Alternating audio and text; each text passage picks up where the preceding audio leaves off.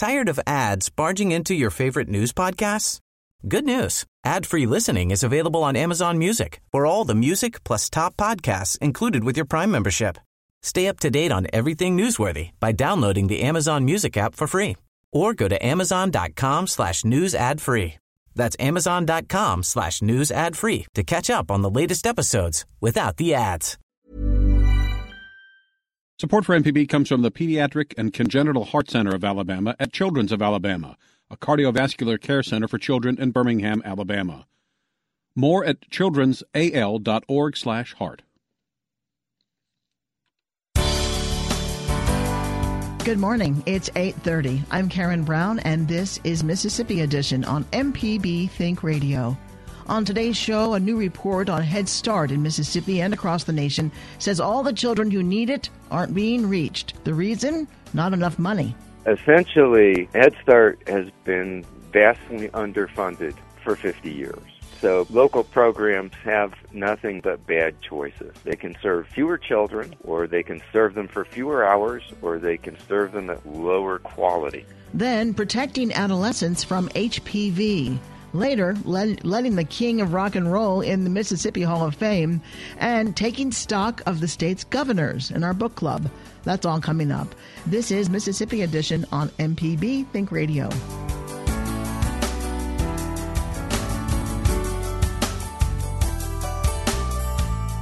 Head Start has been helping underprivileged families in Mississippi since 1965. The social program's effectiveness in 2016 varies greatly from state to state. That's according to a new report by the National Institute for Early Education Research.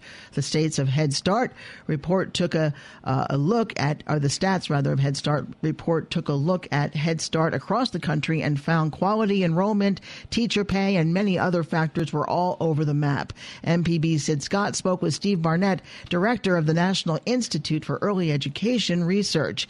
He says the difference in Head Start from state to state is notable. The first takeaway is that even though Head Start is a federal program, it's almost unrecognizable from one state to the next. It's so different across the states.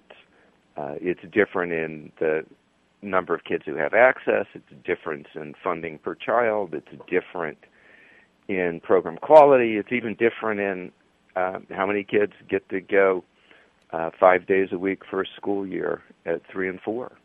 And in looking at that, did you discover any reasons for this, these uh, discrepancies? There aren't any good reasons for most of those discrepancies.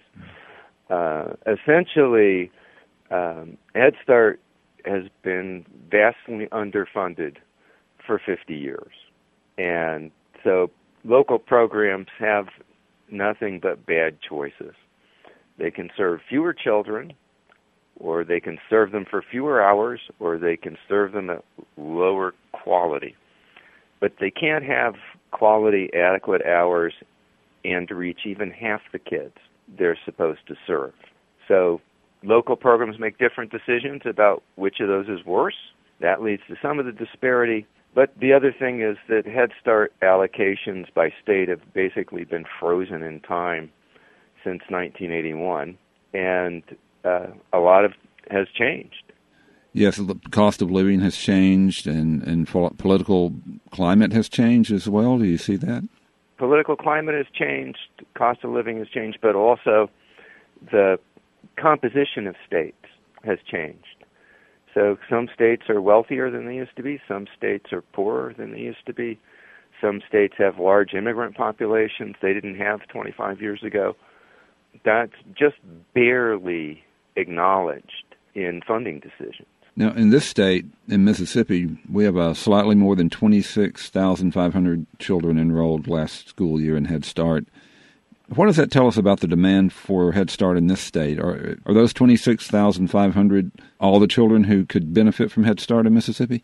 It's less than a, a quarter of the low income children who could benefit from Head Start. It's no more than half of the children in poverty who could benefit. And Mississippi is one of the states that actually does well in terms of coverage, but it's still far from covering the eligible population.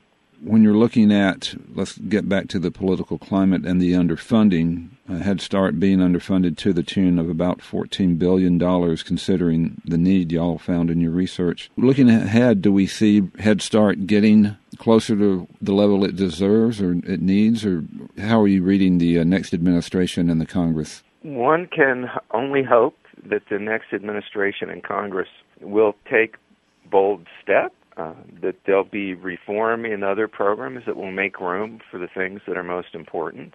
That uh, where there is waste, fraud, and abuse, that's going to be cut, and uh, that will make uh, it possible to move forward. But I also think that local and state government are going to have to step up. Mississippi started a quality pre-K program that serves very few children. So I think there's work to do in partnering with Head Start so that local, state, and federal government working together might be able to tackle this better than just the federal government on its own. But uh, there's certainly a lot a lot to do. Head Start teachers in Mississippi are paid less than twenty-two thousand dollars a year if they have a four-year college degree. Now, now that's a poverty level income. Yes uh, that would you'd be eligible for the program if you had a couple of kids. We've been talking with Steve Barnett, who is director of the National Institute for Early Education Research, about the new report, "The State of Head Start." I appreciate you making time for us. No, you're welcome. Up next, protecting adolescents from HPV. This is Mississippi Edition on MPB Think Radio. What makes a dish American? Sarah Lohman is a historical gastronomist, and she says it's all in the basic flavors, like chili powder. The man who invented chili powder didn't want to have to grind all those chilies, so he created this dried chili powder to be used in Texas Mexican cooking. I'm Audie Cornish, the eight flavors of American cuisine, later on All Things Considered from NPR News. Today at 4 on MPB Think Radio.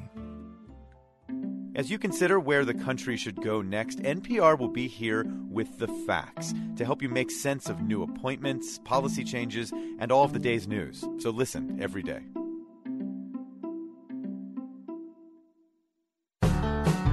I'm Kara Miller.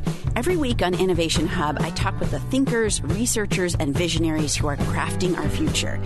Tune in to hear conversations about how tribalism shapes us, what new research on obesity reveals, how chicken changed America, and why math class should be reinvented. Coming Sunday, January 8th at noon. Hear Innovation Hub on MPB Think Radio.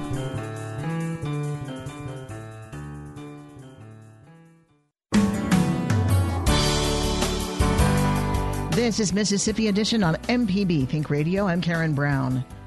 Mississippi's Department of Health is updating its guidelines for the HPV vaccine. The Centers for Disease Control and Prevention is now recommending adolescents under age 15 get two shots instead of three. HPV is commonly transmitted is commonly transmitted through sexual activity and can cause cervical, vaginal, and other genital cancers. Mississippi has one of the highest cervical cancer rates in the nation and one of the lowest vaccin- vaccination rates for the disease. State epidemiologist Dr. Paul Byers tells MPB's Desare Frazier the goal is to reach children before they become sexually active. It's two doses rather than three doses, and that's um, been a very recent change.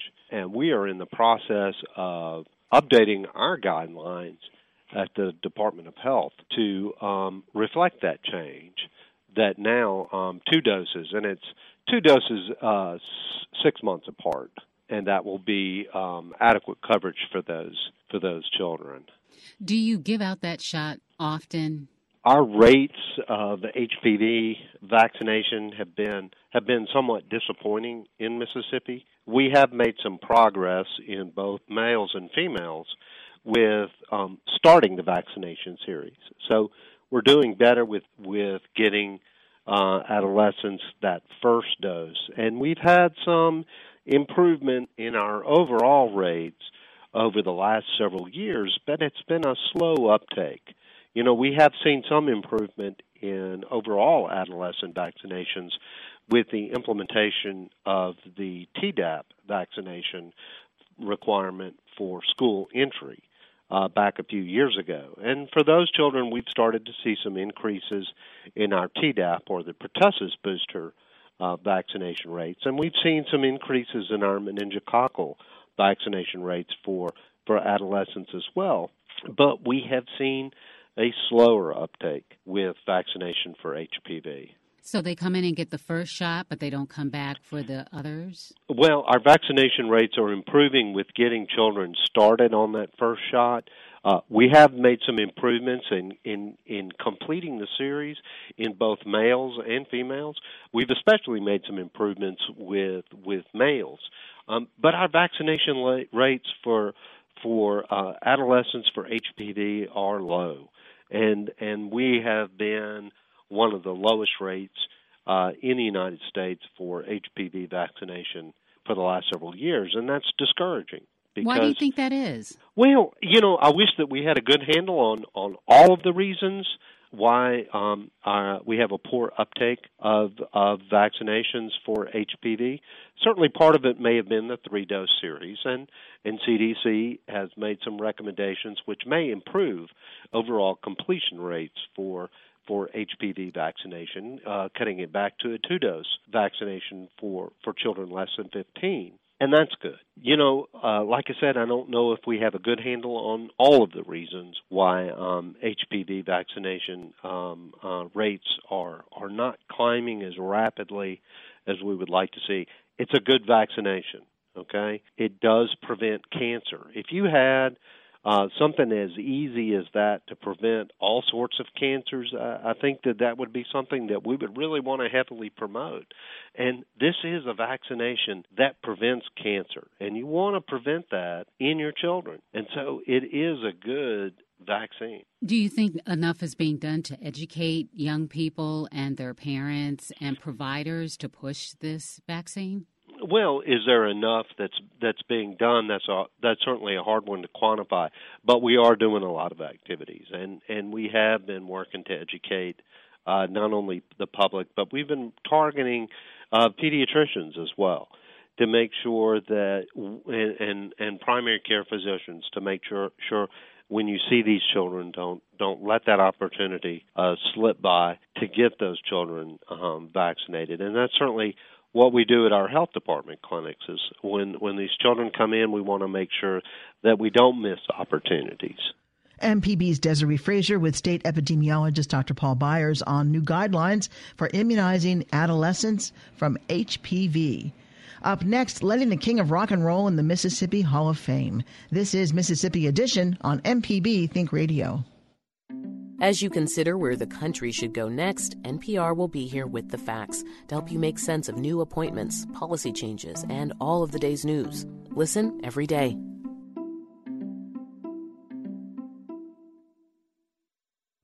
What makes a dish American? Sarah Lohman is a historical gastronomist, and she says it's all in the basic flavors, like chili powder. The man who invented chili powder didn't want to have to grind all those chilies, so he created this dried chili powder to be used in Texas Mexican cooking. I'm Audie Cornish, the eight flavors of American cuisine, later on All Things Considered from NPR News. Today at 4 on MPB Think Radio.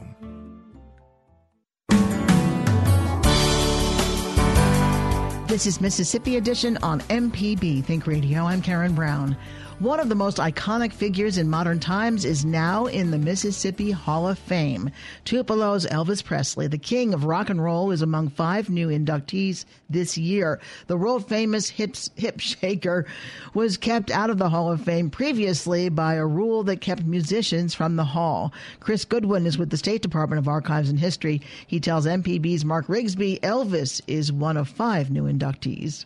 We are excited that Evelyn Gandy, the first woman uh, elected lieutenant governor of Mississippi, the pioneering transplant surgeon Dr. James Hardy, Representative Aaron Henry, the longtime leader of the NAACP in the state, the king of rock and roll, Elvis Presley, and uh, Ida B. Wells, a crusading um, journalist and anti lynching advocate uh, from the early 20th century, have all been added to the state's Hall of Fame. Who decides who gets in the Hall of Fame? The public makes nominations to the Hall of Fame. We uh, accepted nominations throughout the year.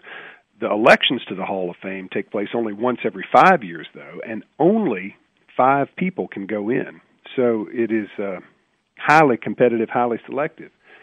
There were 47 names submitted for consideration that were eligible, and the Board of Trustees of the Department of Archives and History uh, voted and eventually, after many rounds of voting, chose these five.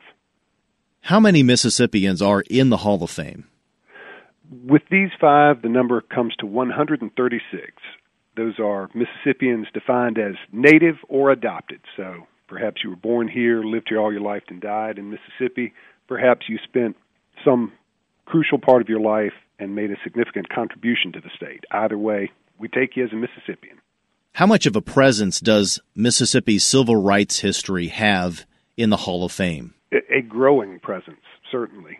Over the last few election cycles, we've seen folks like Medgar Evers, Fannie Lou Hamer enter the Hall of Fame. Um, it, it is certainly the case that that will be a growing component of it, and really with Ida B. Wells and um, Aaron Henry, they provide some bookends for the Hall of Fame movement in the state.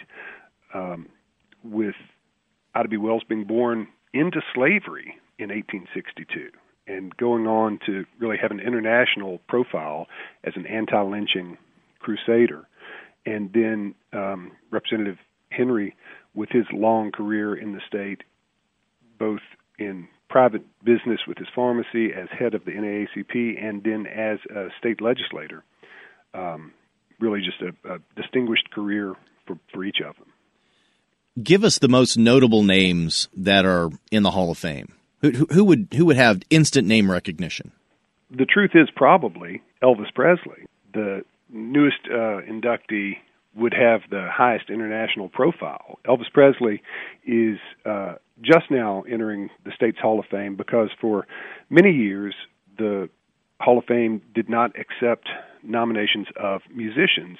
The theory was that since there was already the Mississippi Musicians Hall of Fame, that they would not be eligible for the state's Hall of Fame. Five years ago, that was rethought, and I believe um, everybody really came to the right place on it, which was that look, if you are significant enough to be in the Hall of Fame, you should not be barred from it because you are a musician entertainer. What kind of impact did Elvis have on Mississippi, the United States, and the entire world?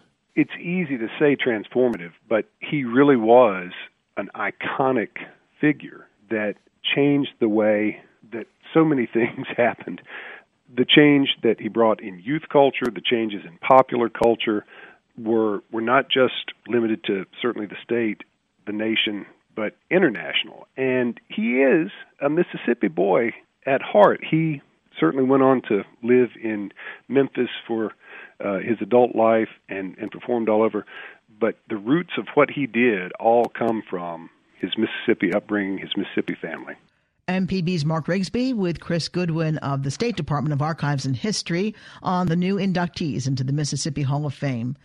Up next, taking stock of the state's governors in our book club. This is Mississippi Edition on MPB Think Radio. From the Capitol steps to your front door, MPB News covers the state like no one else. Our team of award winning journalists keeps you informed on the news affecting your life. MPB News online at MPBOnline.org and on MPB Think Radio. The end of the year is the perfect time to get rid of that old car that's been taking up space in your driveway or garage. Why not let someone else sell that car for you while you simultaneously contribute to MPB? Donations received by 12 a.m. local time on January 1st count for the 2016 tax year. Wrap up your year in the spirit of holiday giving and receive a tax deduction for your vehicle donation to MPB. To donate or learn more, go to mpbonline.org. This is Mississippi Edition. I'm Karen Brown. In its 199 year history, Mississippi has had 53 governors. Some were forward thinking champions of the little guy, some were avid segregationists, some were duelists. In his new book, Mississippi Governors, Soldiers, Statesmen, Scholars, Scoundrels, historian David Sansing brings these men to life in a candid illustrated volume. He tells us about the raucous history of Mississippi's governors in today's book club there have been 53 individuals who have served as governor. Some have served for two terms, some have served just one. Did any of the governors die while in office? Oh, yes. Three or four of them died. Several of them did. Your book is Mississippi Governors, Soldiers, Statesmen, Scholars, Scoundrels. So we're going to talk about each of those. Tell us about a governor who was a soldier. Okay. Charles Clark. He was a Confederate general. He was wounded in the Battle of New Orleans, and he was severely crippled. He used crutches, and he campaigned in 1863 on crutches. He canvassed the state in his uniform on crutches, and he was elected by an overwhelming majority. And I say uh, in his biography, who would not vote for a crippled Confederate general? Tell us about a governor who was a statesman. There were, there were many statesmen. Recent governors like J.P. Coleman, James P. Coleman, was a, a man of, of great intellectual and, and moral character. J.P. Coleman was governor during the civil rights crisis, the beginning of it. The state legislature they passed a resolution forbidding the implementation of federal laws, forcing in- integration. Governor Coleman said that's legal poppycock. We can't do that. But he signed it. He signed it because he said he knew that the people of Mississippi were not psychologically, emotionally, philosophically ready to integrate. And he said, if I make an attempt to veto this legislation, it will create havoc in Mississippi. Which governor do you think, or if there are several, had a vision that changed the course of Mississippi? It's, it's difficult to say one governor because J.P. Coleman was a, a governor who who literally persuaded Mississippi to look at the world from a different perspective. But he set up conditions for Governor Bill Waller. Governor Waller, I refer to him as Mississippi's transformational governor. He appointed blacks to high public office for the first time since Reconstruction. He appointed women to high public office for the first time ever. He brought about business change. He brought about virtually a revolution in Mississippi's trade. He was the first governor to really go to foreign countries and establish trading agreements. He was probably the change governor in Mississippi. But William Winter is also one of those stellar figures who brought about significant improvement and change. And he was a scholar and a statesman. And then Ray Mabus. Ray Mabus was a, a change agent and brought about a lot of significant change and improvement in Mississippi's education system as well as its legal system.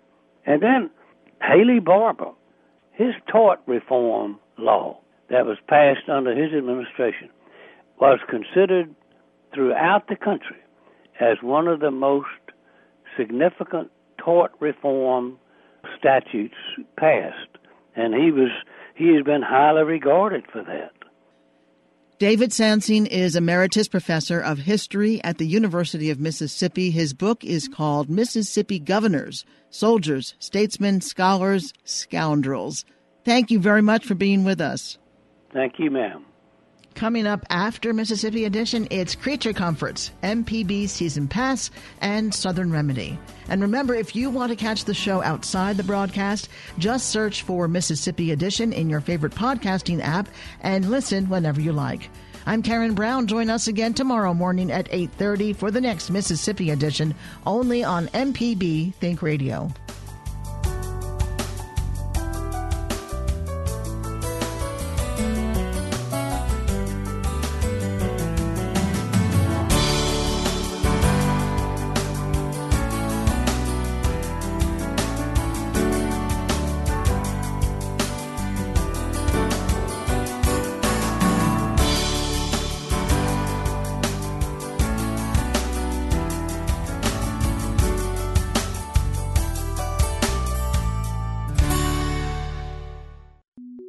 Podcasts of your favorite MPB Think radio programs are available now.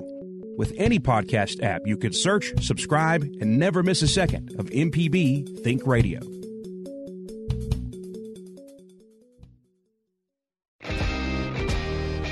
It's Marketplace Tech for Thursday.